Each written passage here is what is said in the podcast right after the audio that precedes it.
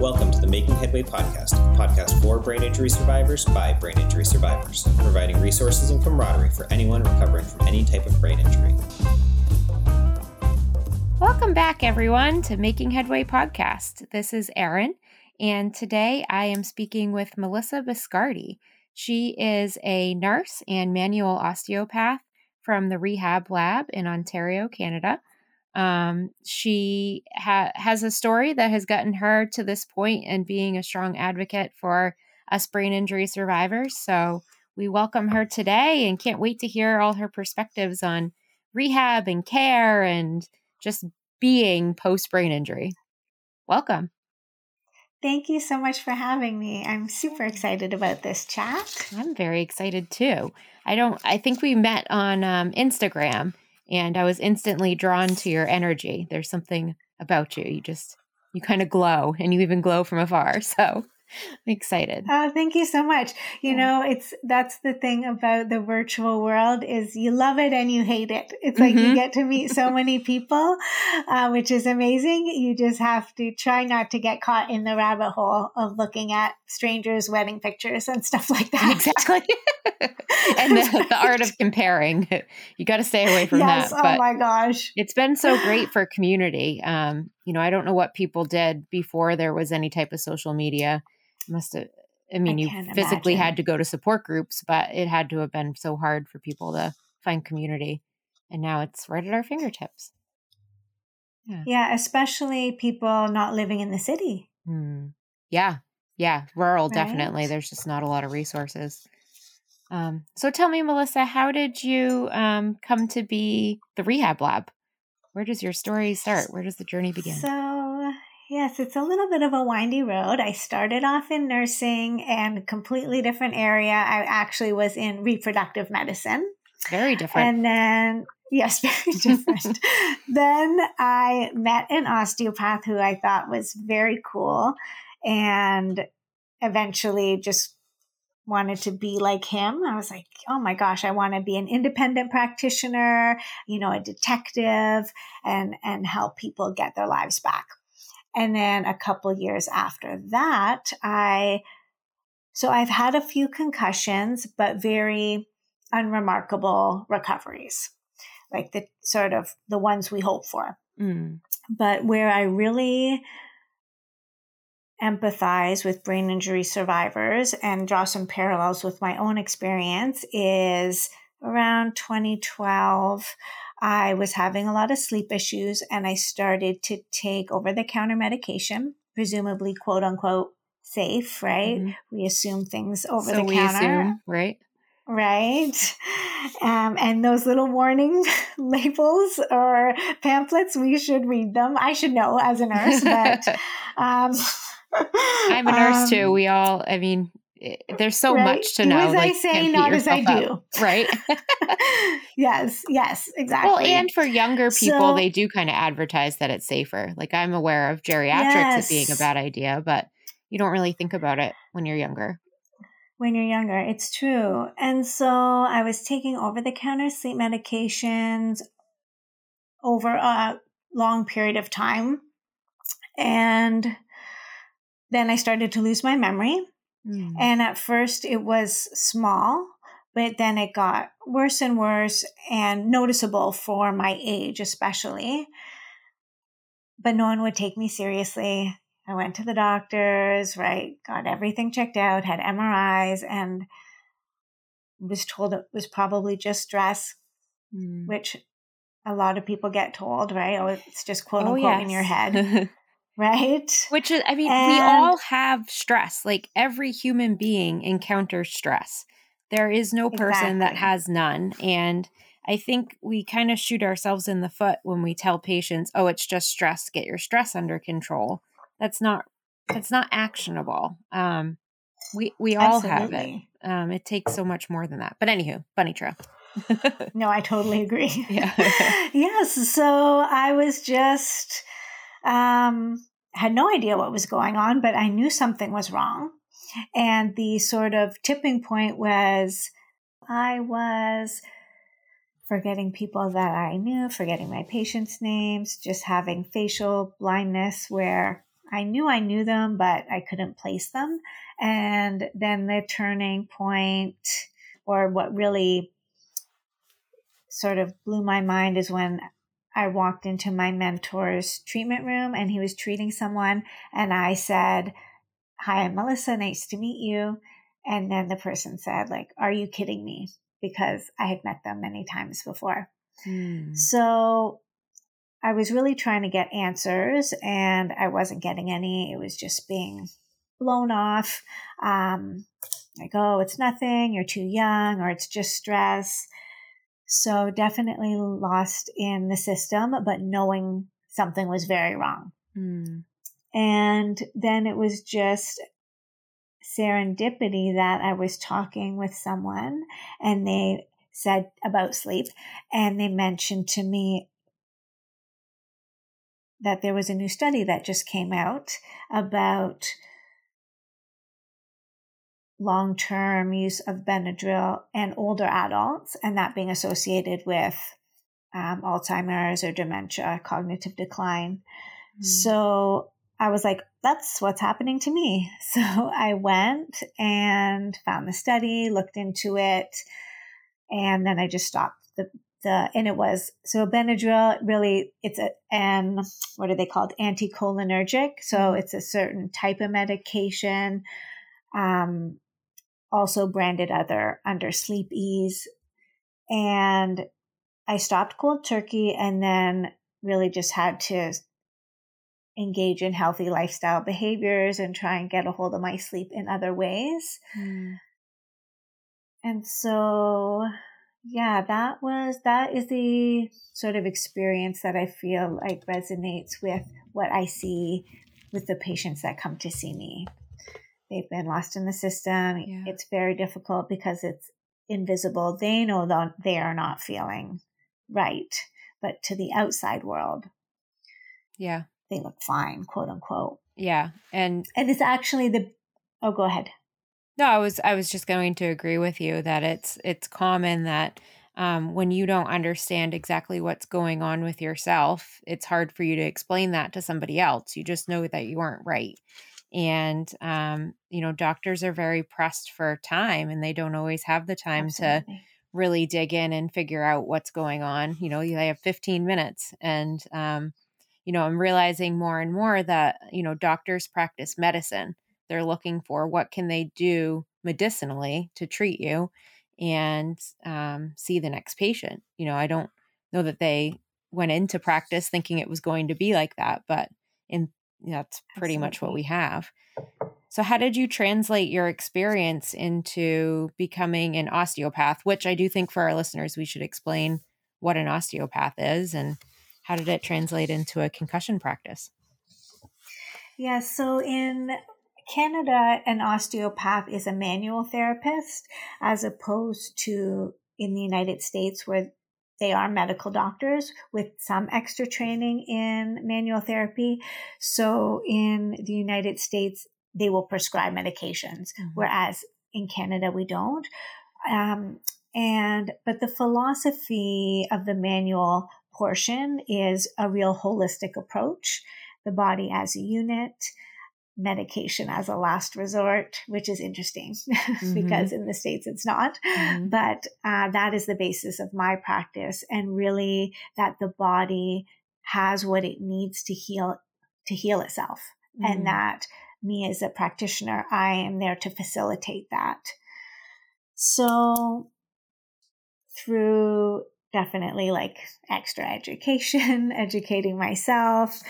I have sort of a number of pillars of care that guide my practice. And certainly, whether it's uh, brain injury or um, another sort of complex illness, often you need multiple practitioners, but sometimes that mm-hmm. just isn't feasible. Like most mm-hmm. people are paying out of pocket. So mm-hmm. I do think when practitioners are really focusing on the brain injury population, concussion population, you do need to know at least a little bit about all these pillars of care. And for me, that is, there's certainly a large manual therapy component Uh, when you say manual as- therapy, is that like massage? Is it Mm. getting your back cracked? So, osteopathy is like a very gentle manual therapy. And usually, what I say, and this is a broad generalization though, is in a chiropractic treatment, when you think of the crack, right? Like, Mhm. um, that is the joint, like going right to the joint and adjusting it. In osteopathy, we work on the very superficial tissue first. Okay. So, like the outside in, and a chiropractor would be like from the inside out okay. in a sense. Okay. That so it's sense. very gentle and it might feel the same as a massage or something a physiotherapist might do. Um, but I would say the philosophy very much is whole body. Mm. So if someone comes in with a concussion, we are definitely still going to pay attention to what's happening at the pelvis and everything up because everything is connected. But also, what is a little bit unique in osteopathy is really taking into account how things are connected to the organs. So, uh, digestion, for example, or anything happening with the heart. Like, how is this connected with what is happening with tissue restrictions? Mm. And after a concussion, there's definitely going to be something happening at the neck, just Yep. by the nature of the injury. Probably something happening with the jaw. And those tissues there, it's like a super highway up there. The nerves come down and then go down through the body. So you can have something happening at the neck, like a whiplash, a Mm. lot of tissue tension, and that actually might be affecting your digestion. So it's a lot of detective work, which is very fun. Yeah. Um, and then another pillar is just the movement. Now we know early exercise is really key with concussion recovery, right? We used to say, oh, stay in a dark room. Now we know that is not great and can actually be like negative for recovery. But now we know, okay, we've got to get you moving, even just walking around in the first couple of days. So supporting people with movement and how they should increase, how much movement they do in a safe way. And Yeah, that's good for the nervous system, circulation. Absolutely. And for your Mental mental health. health, big time. Mm-hmm. I know I've noticed that. Um, it's taken me a while to get back into feeling comfortable working out. Um, you know, I'm still working with a physical therapist on that. And just being able to get out and move, and especially being outside too, having that connection to movement um, does so much um, for my mental well being. Um, and my body, I mean, it, it helps with your circulation, it helps with so much. But um, I, I, I hear you when you um, talk about, you know, the easy thing the thing that you want to do when you get your head hit is to just lay in a dark room and not move because you feel horrible. Um, but there is so much benefit to getting moving safely. Absolutely. And even like you're saying, if you're moving, it's going to be great for your mental health, but it will also support your sleep, Mm. right? Because you're actually expending energy, and sleep disruption is huge after a concussion as well. So just that movement portion can have such a like profound effect on recovery. And then the other pillar is sort of head, eye, vestibular Mm. training. So, you know, what is happening with the eye movements? What is happening with balance, vestibular system, and then providing rehab exercises to train that. And when I work with eye rehabilitation, it really is eye movements. So, some practitioners, like a neurooptometrist, you might go see, and they may recommend prisms. Mhm. So, different ways to get to the same result in a sense, or a similar result. I know for And my treatment, I have prisms and I have eye movement exercises. You have Um, both, right? Yeah, because you know, like it, it makes sense to give your brain a break and a rest with your glasses, but then retraining your movements to not be jumping all over the place um, has been it's not the funnest rehab to do. It makes me feel nauseous, but I was going to needed. say usually makes you feel worse, but mm-hmm. then eventually feel better. Yep. Kind of like weight training, right? At first yeah. it's just terrible and then you start to reap the rewards. Right. If you or someone you know is struggling to recover after brain injury like a stroke, take a free online assessment at modusnova.com forward slash making headway to see if their robots can help boost your recovery.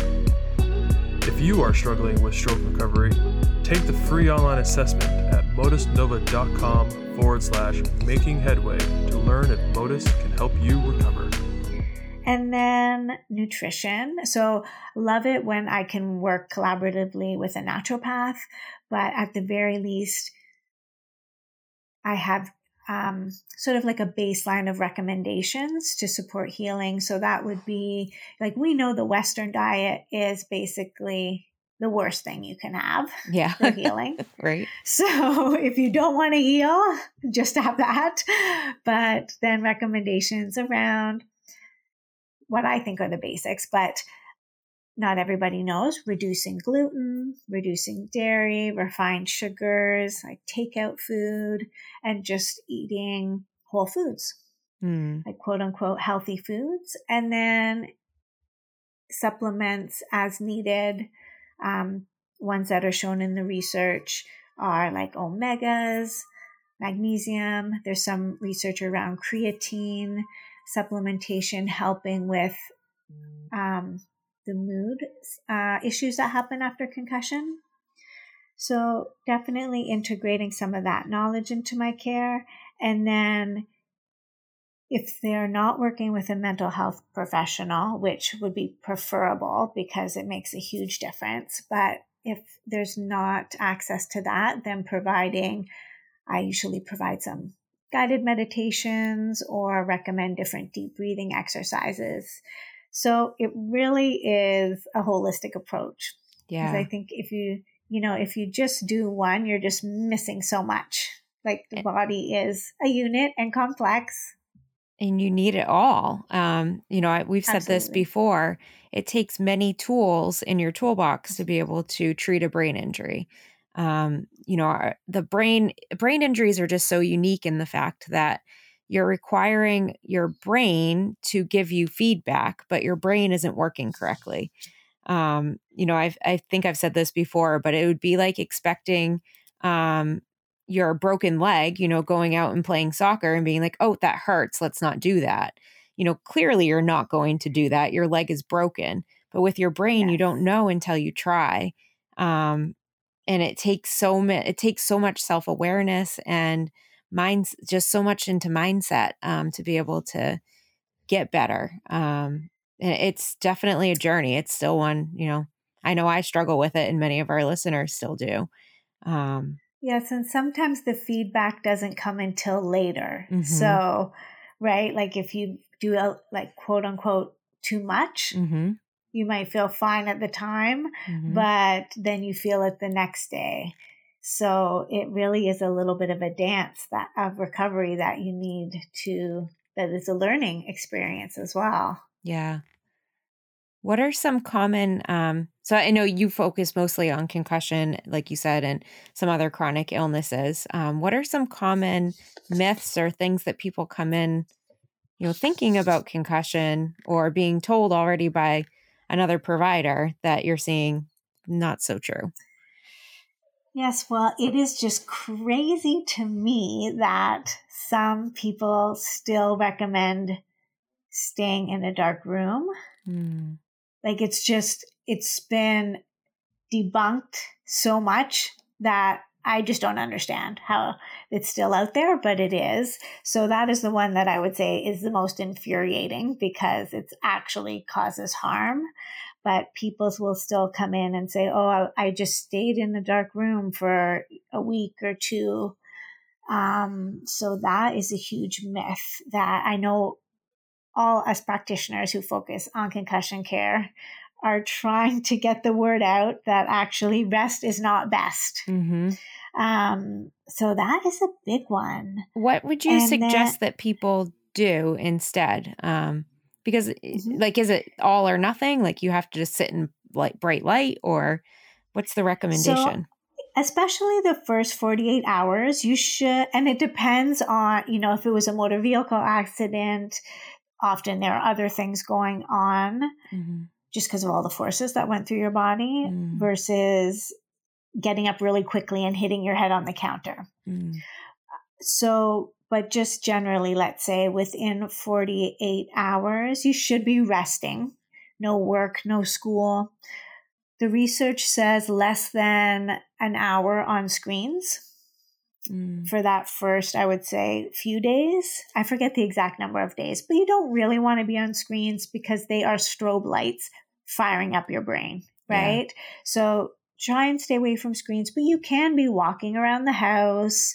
Um, make sure to be drinking enough water, eating your healthy foods, and go to bed at your usual time. Like try and stay on the proper sleep schedule is going to be simple, easy things to do in those first few days.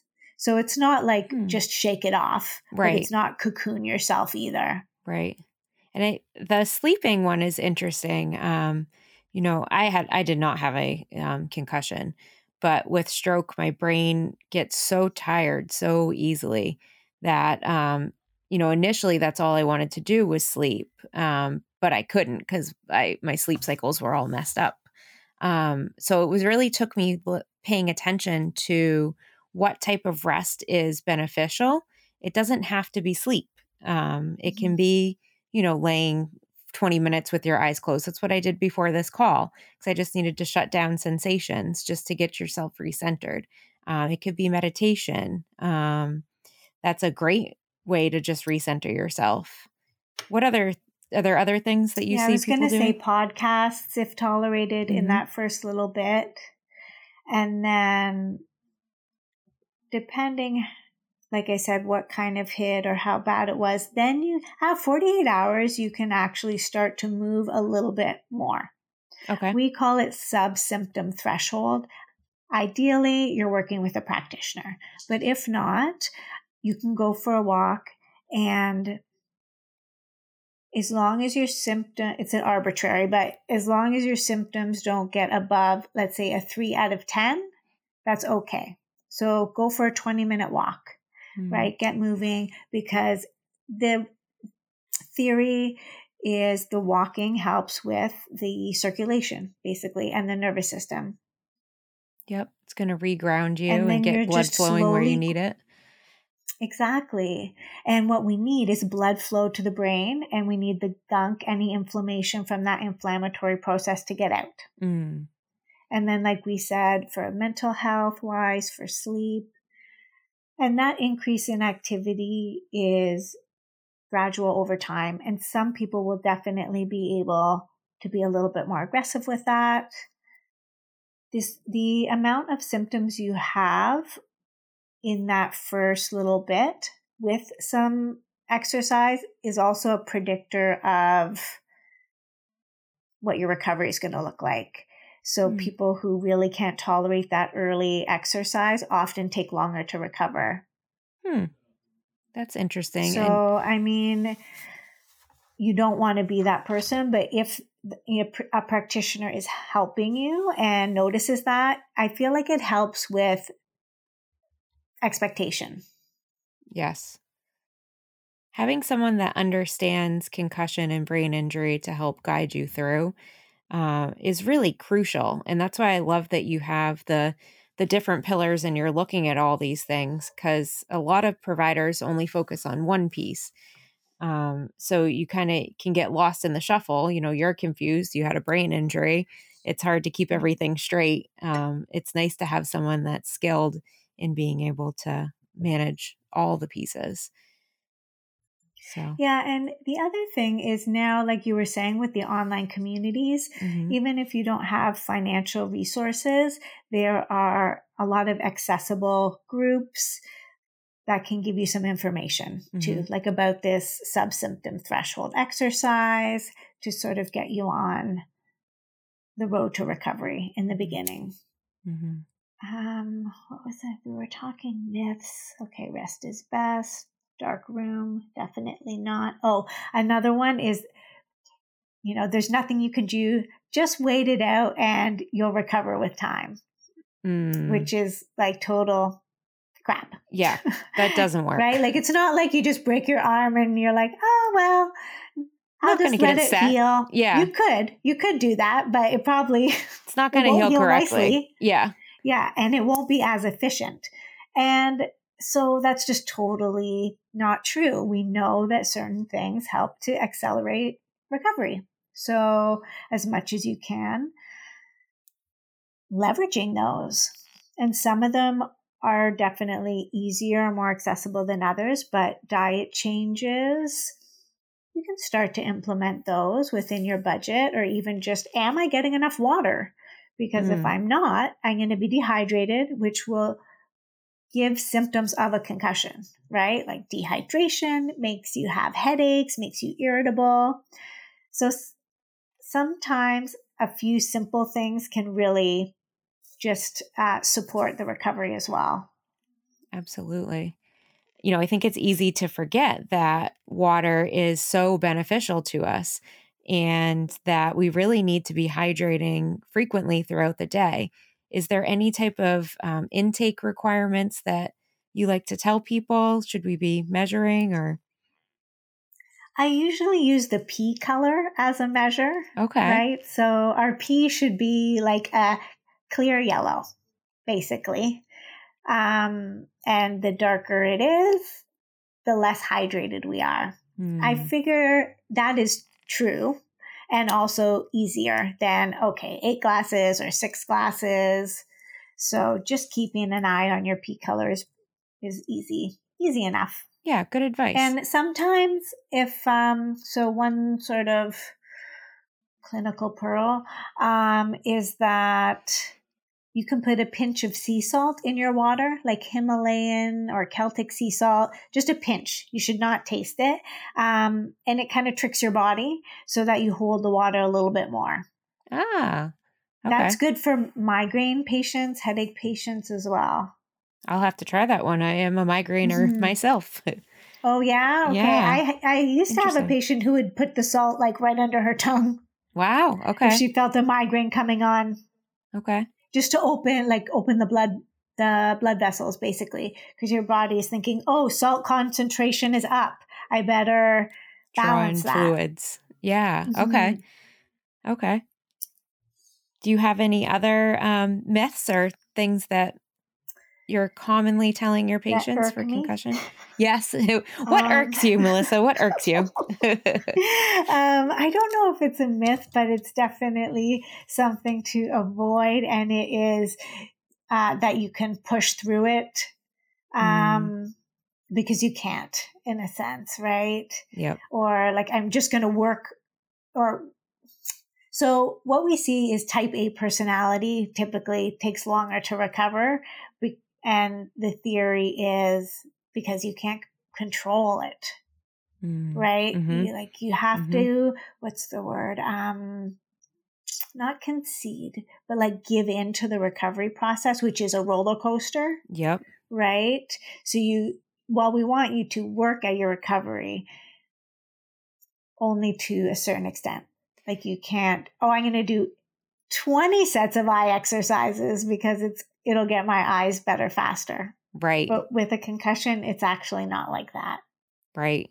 And I It's- find that it is like a dance. it is like a dance and you really have to be so self-aware um it, and that gets hard i'm a type a uh, so my default is to just push through and to keep pushing and Mhm. pushing and pushing and i'll get it done if i just work hard enough but that does not work um, with brain injury at all maybe i can get through a day that way but every time i start picking that up then the headaches come back uh, I feel more anxious. I might feel more depressed. Um, you know, you get all these symptoms and warning signs that, hey, you're hitting your threshold. It's time to take a step back to what can you take off your plate? What can you shave off? Um, how can you do it differently? And it's a constant, it's a Yes. constant struggle. I mean, it's a struggle for me. I'm sure some have it down to an art and a science, but it's it's constantly looking for what how do you feel what contributed to that what can you adjust? Yeah, absolutely. I totally agree. Um, um what was I to say? Oh, yeah. Another myth is like three concussions and then you have to quit your sport or something mm. like that. Okay. But there is no magic number. For some, one is enough, right? Mm-hmm. Like one, and you. Not going to do it maybe again. Maybe it's not a great idea for you to get out there again. You know, if you're a pro athlete, you've you're definitely working with a different number. So mm-hmm. it's more about are you getting them easier? Like I'm talking more in mm-hmm. the context of sport. Are are you sustaining the concussions more easily? Are your recoveries more complicated? So really taking an overall look at what's happening versus saying, okay, it's three for everybody. Mm. That's the thing about concussion, right? Every concussion is different. There are similarities, but we all come with a different history right? Different yep. experiences. And even the, if we get another concussion, the second one is different from the first because we lived through the first and everything since then. Mm-hmm. So I think from the practitioner standpoint, like it's so important to really take that into account. Um, just how unique every patient is and a really compassionate approach, which is where I think I shine. Mm. And I, you know, I'd like to think all practitioners are like that, but of course, we get burnt out or or you don't have time. Other things happen. Yeah, or the you know, your appointments are only 15 minutes. So mm-hmm. You're trying to cram in so much into one visit mm-hmm. that you kind of lose the the compa not the compassion. You can still be compassionate in that visit, but to really get into depth of okay so you're having these symptoms now what has changed recently what um, you know really getting down into the nitty gritty of what could be behind it and what you could do besides pop a pill that could help um, yes. that takes a lot of time takes a lot of coaching um, it takes multiple sessions too it's not just you see your doctor once every other month so i I yeah, suspect your practice takes, is different. You, they must yes go more frequently. Yeah, so usually in the beginning, I see people weekly, and then it gets spread out a little bit.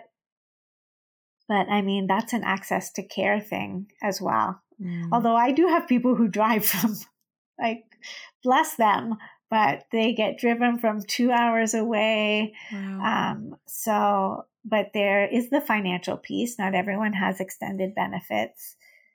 So that's why I think these online communities are great. I know it's not great to be on the screens, but just to have access to care that might be at a little bit of a different price point. Mm, absolutely. And is that what your app is all about? I know you have an app. Oh, so actually, I forgot about my app. um, my app, it's called Brain Toolkit, and it's for Android or uh, Apple, and it can be used for eye movement exercises, different cognitive exercises like memory, concentration, word recall, and you can use it on your own, like in the app beside each little activity, there's like a description where to start. But then if you really want to leverage it, I would recommend working with a practitioner uh, just to give you like more sophisticated ways to use the app. But um, that's my cool. little baby. so it's like a little uh, rehab app. Um, exactly. It gives you that guidance and has it all right there so that you don't, like right now, I know I get given pieces of paper that have different activities on it that I need to do. And the papers get to be very numerous. oh, absolutely. Having or like dots, putting dots all over the wall. Mm-hmm. Um, there's one activity where it's just a random letter that shows up. So sometimes I will have patients, okay, say a word that starts with that letter, but then you can layer the complexity. So doing that standing is different than doing that sitting. Mm. Doing it standing on one leg is different. And then another layer of complexity is you can say, okay, only things on a farm. Okay. So you can, t- or like a category. Yeah. So you can take the the activity and really progress with it. which is kind of neat. That's very cool. Is this something that is just yours or something you do in collaboration with another group? It's actually just mine. And That's cool. that my brother, who is a little genius, he coded Mhm. it for Android and then I had someone else do it for Apple. Nice. But basically, I took ideas from different places and what did I need for my patients and wanted it to be accessible. I think it's like $8 Mhm. and other apps in this field are a lot more. So I Mhm. thought, okay, financially accessible. And I wanted it for Android and Apple Mhm. because often they're just for one. Mhm. So that's not great. And then it has gone through a few revisions. I have practitioners send me ideas all the time, and I'm very open to feedback because that just makes a better product. That's you know, Yeah. helpful for more people. Yeah, that's awesome. I love the idea of um, leveraging technology because, like you said, it so it can be very challenging if you don't live in a city. There aren't as many Absolutely. resources, and after brain injury, you can't drive. A lot of us um, have trouble with that, so it really Yes. requires some creative, out of the box thinking. And we have all this technology, so why not use it? Why not use it? Absolutely. Nice. Are you finding it hard to recover at home after a stroke? Motus Nova makes robotic devices to help folks with a brain injury regain the use of their affected limbs. Recovery after stroke takes thousands of hours of work that isn't all covered in outpatient therapy. Whether you're 10 days or 10 years post stroke, recovery is still possible. You just need many hours of rehab to make that happen. The Motus hand or foot are AI powered robotic exoskeletons that help users do exercises through the playing of video games, similar to the way an occupational or physical therapist might work with your limb. Recovery after stroke is hard because stroke survivors don't get enough hours of rehab to regain function. Find out if Motus Nova can help you by taking their free online assessment at motusnova.com slash making headway. Motus Nova helps survivors with little or no movement get moving again. They help you get in the repetitions you need to form new neural pathways. Through playing video games, the robotic hand and foot can assist with limb movements to provide a personalized exercise experience. If this sounds like something you want to try, visit motusnova.com slash making headway to learn more. Make sure to use special code making headway when you sign up and get a month free with the 30-day challenge. Visit motusnova.com slash making headway to get started. That's M-O-T-U-S-N-O-V-A dot com slash making headway. The website for the app is what braintoolkit.ca, but it um, what would you call it? It describes different activities with little videos. So it's just, I feel like it's a good resource just on its own, the website, Nice. which obviously you can access for free. And that's braintoolkit.ca. .ca. Perfect. Um, I I I want to go back. Um, you mentioned that having a mental health practitioner is so important, and I just I think that takes a little bit of I think that should take a little bit more time in our conversation. Uh, I I know for myself there I don't know what I would do without having my biweekly therapy or sometimes weekly therapy because you need it it really helps to have that other person to be able to bounce what's going around that safe space where you can just put everything out there and help to reorganize it because our brains can get easily cluttered anybody brain injury or not Yes. I honestly, I would like to make it mandatory for my Mhm. patients because it makes such a difference. Um, but absolutely, it li- it is a trauma that happens, and having to process that is very complex. And then, like I said, and we're coming to the trauma with however many years of life mm-hmm. and how we've experienced different traumas in the past, big or small, mm-hmm. right? So, oh, it can just be so valuable. And I've seen with my patients, ones that were not seeing a, um, a mental health professional and then started to, and it just, it makes my job way more effective. Mm-hmm. Like we can move so much quicker in the rehab. The nervous system is not quite as like sensitized. That's yeah, when you're when when you're struggling with any type of trauma, um, my experience anyway is that you know you kind of go into that fight or flight space with your autonomic nervous mm-hmm. system, and you can't you can't think creatively, you can't problem solve when you're always running away from a tiger. So, really trying to soothe that down. Um, definitely rehab activities, grounding, um, movement, that helps. But you also need to understand what's behind it. Uh, I've found myself falling into um, trauma feedback loops. It's like trauma begets trauma begets trauma. And without interrupting that cycle, you can really kind of spiral and get depressed um, or anxious. Oh, absolutely. Yes, the anxiety piece and depression piece, I feel like is huge. And also a driver of symptoms, mm. right? Like that when the brain is so uh, heightened or this, the nervous system is so sensitized, a little sound, the brain is going to react. Mm-hmm.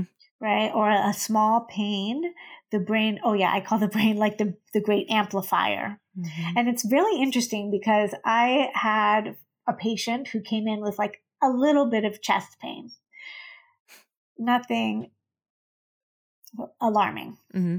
and then a different practitioner said oh my god you need to get checked out you might be having a heart attack mm. so her pain went up her pain went up. It started to go in other places. And then as soon as she got tested and was cleared, it went away. Mm-hmm. She, you know, mm-hmm. her pain that was lasting for a week and a half. Mm-hmm. And it was literally that stress response. Yeah. And, and we need, you know, a lot of times you need that validation that, you know, physiologically you are safe, okay. that you're okay. Mm-hmm. And then you can progress on with whatever treatment that you need. Um, Absolutely. Yeah. I think it's important to know that your brain is so powerful that it can amplify things. Mm. Like I, I, feel like it's comforting to know that in a sense. Um, like nausea, for example. If you're feeling nausea, but your brain is gets nervous, like why why am I having nausea? And the nausea is amplified. Right. Or headache. Why am I having this headache? The headache is amplified. So either that mental health professional or your grounding, your meditation, mindfulness techniques, just having a little handful of those handy is so good.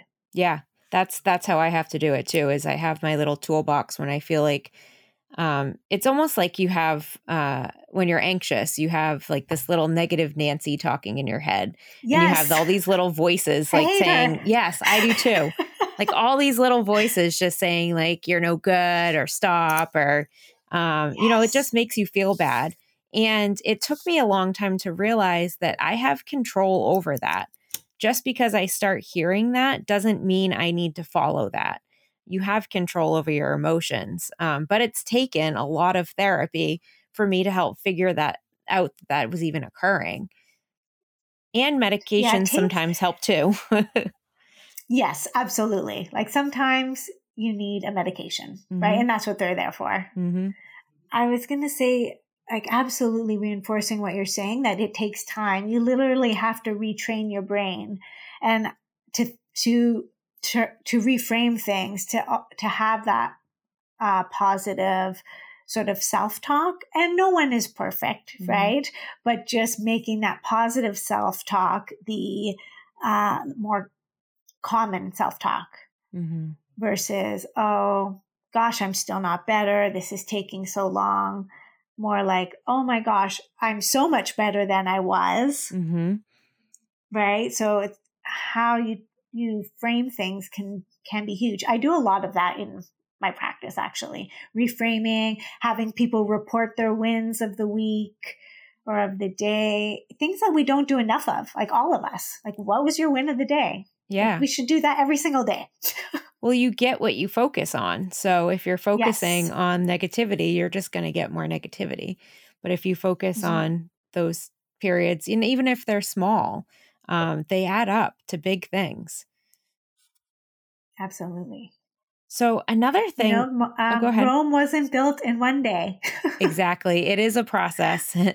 um, my husband reminds me of that. Um, Joe Borges likes to say it's a process a lot, all the time. Um, yes. it, and you have to enjoy you have to enjoy where you are on that and not rush it um, recovery does take time and you you you learn over time and you get more tools in your toolbox and you figure out when you can use them and when they're needed um, i did want to For ask you um, because you are coming from a place of being misunderstood in the medical community how do you have any insights or any wisdom to patients needing to advocate for themselves? I get that commonly on Instagram. Like, what do you do to have people hear you? Yeah, that's a good question, especially because I was misunderstood and a healthcare professional, right? Mhm. So I had access that not everyone has in a sense. Mm-hmm. You know, I really think you need to find a clinician that specializes. Like if you know you've had a head injury, Mm-hmm. right? Because, and you know, this might ruffle some feathers, but just because you're treating someone with a concussion doesn't mean you're treating concussion, Mm-hmm. right? Like you can go to whatever massage therapist when you have a concussion. That doesn't mean they're treating your concussion. Right. Do you know what I'm saying? So you need, because they're just going from one pillar. Right. You need that So, multi pronged if approach. you work with someone who is more familiar with, with it, they know you're suffering with an invisible injury. At least in my world, they will be advocating for you. right. So a concussion, someone who's, or not, whether it's concussion, stroke, like whatever your injury is, someone who is passionate, focuses on that area of care, and can help you advocate for yourself. Mm, absolutely. How do people find you, Melissa, if so they wanted to reach out? I know you treat patients Instagram. in Canada. Okay. And in yeah, Canada. so I can treat in person or virtually, and I'm my website is rehablab.ca, but I post pretty frequently on Instagram, which is the.rehab.lab, and always happy to try and connect people with clinicians in their area. So if you're feeling lost, um, and you want to be connected with a clinician, feel free to reach out and then I'll definitely let you know if I know someone closer to you. Um, those are my main places. That's awesome. Um, I, I really appreciate you coming on, and I, I want to give you a chance before we wrap up if there's anything else that you wanted to touch on, just to make sure we've covered all the bases. I think we did. I um one thing I just want to say like really focus on how far you've come instead of how far you have to go. And I feel like that is with everything in life, we're always looking at the next, right? Like you just finished whatever your diploma or your workshop and you're ready on to the next. You reach these eye exercises, you're already thinking about the next, but celebrate your win. Okay, I've gotten rid of my nausea Mhm. and and enjoy that moment like you've achieved something and then you can move forward but i feel like we don't celebrate our achievements or recovery enough along the way You are so right. We're always looking to the future or living in the past, even. Um, Mhm. what should I have done? What could I do? Um, rather Yes. than I did this. And just being, yeah, just being so loving to yourself. Um, you're going through, e- we're going through rough times. And every day that you're getting up, you've accomplished something. Absolutely. Yeah. So thank you. that. Yeah. Thank you so much, Melissa. Um, I really hope the listeners, um, if you do have any questions, please take Melissa up on her offer and reach out to her on Instagram or through her website. Um, also, the Brain Toolkit app. I have not personally experienced it, but just hearing about it is very exciting. Um, it really gets the resources into everyone's hands. So, do um, go to braintoolkit.ca to look into that for your Android or your Apple. And um, again, thank you so much, Melissa, for coming on today. I'm so happy we connected. Me too. Thank you. This was so fun, and I um I look forward to hopefully hearing from some of the listeners. Awesome. So, um, this is a good way to wrap it up. This is Erin signing out for Making Headway Podcast. See you next time. Hi, everyone. Making Headway Podcast is just a side project that I love. It's given me a lot of community, along with giving you guys community as well. And I really thank you for supporting me. If you'd like to do something extra, we would really appreciate it. There's a few ways you could help us out. Rate us on your favorite podcasting platform. Share us with friends, family, or anyone that you think might want to listen. Also, clicking on the links in our show notes for Amazon gives us just a small kickback, just enough to help pay those bills. If you wanted to do something more, which we would really appreciate, you can donate at www.makingheadwaypodcast.com. Lastly, we have a Patreon account as well. That's found at www.patreon.com slash making headway podcast. Anything you can do to support us really helps us out. Thank you so much. We really love you, listeners. Bye. Thanks for joining us on the Making Headway podcast. For more information and show notes, visit makingheadwaypodcast.com. Subscribe to the podcast on your favorite platform and leave us a review. Check us out at Making Headway Podcast on Facebook and Instagram and share with your friends. Catch you next time. All topics are intended to be used for educational and entertainment purposes only. The podcast is not to be used as a substitute for medical advice. Always consult with your healthcare provider for any issues or treatment considerations you may have. For our full legal terms, please see our website at makingheadwaypodcast.com. This podcast was recorded, mixed, and mastered with love at Stout Heart Studios. Sun rises across the ocean.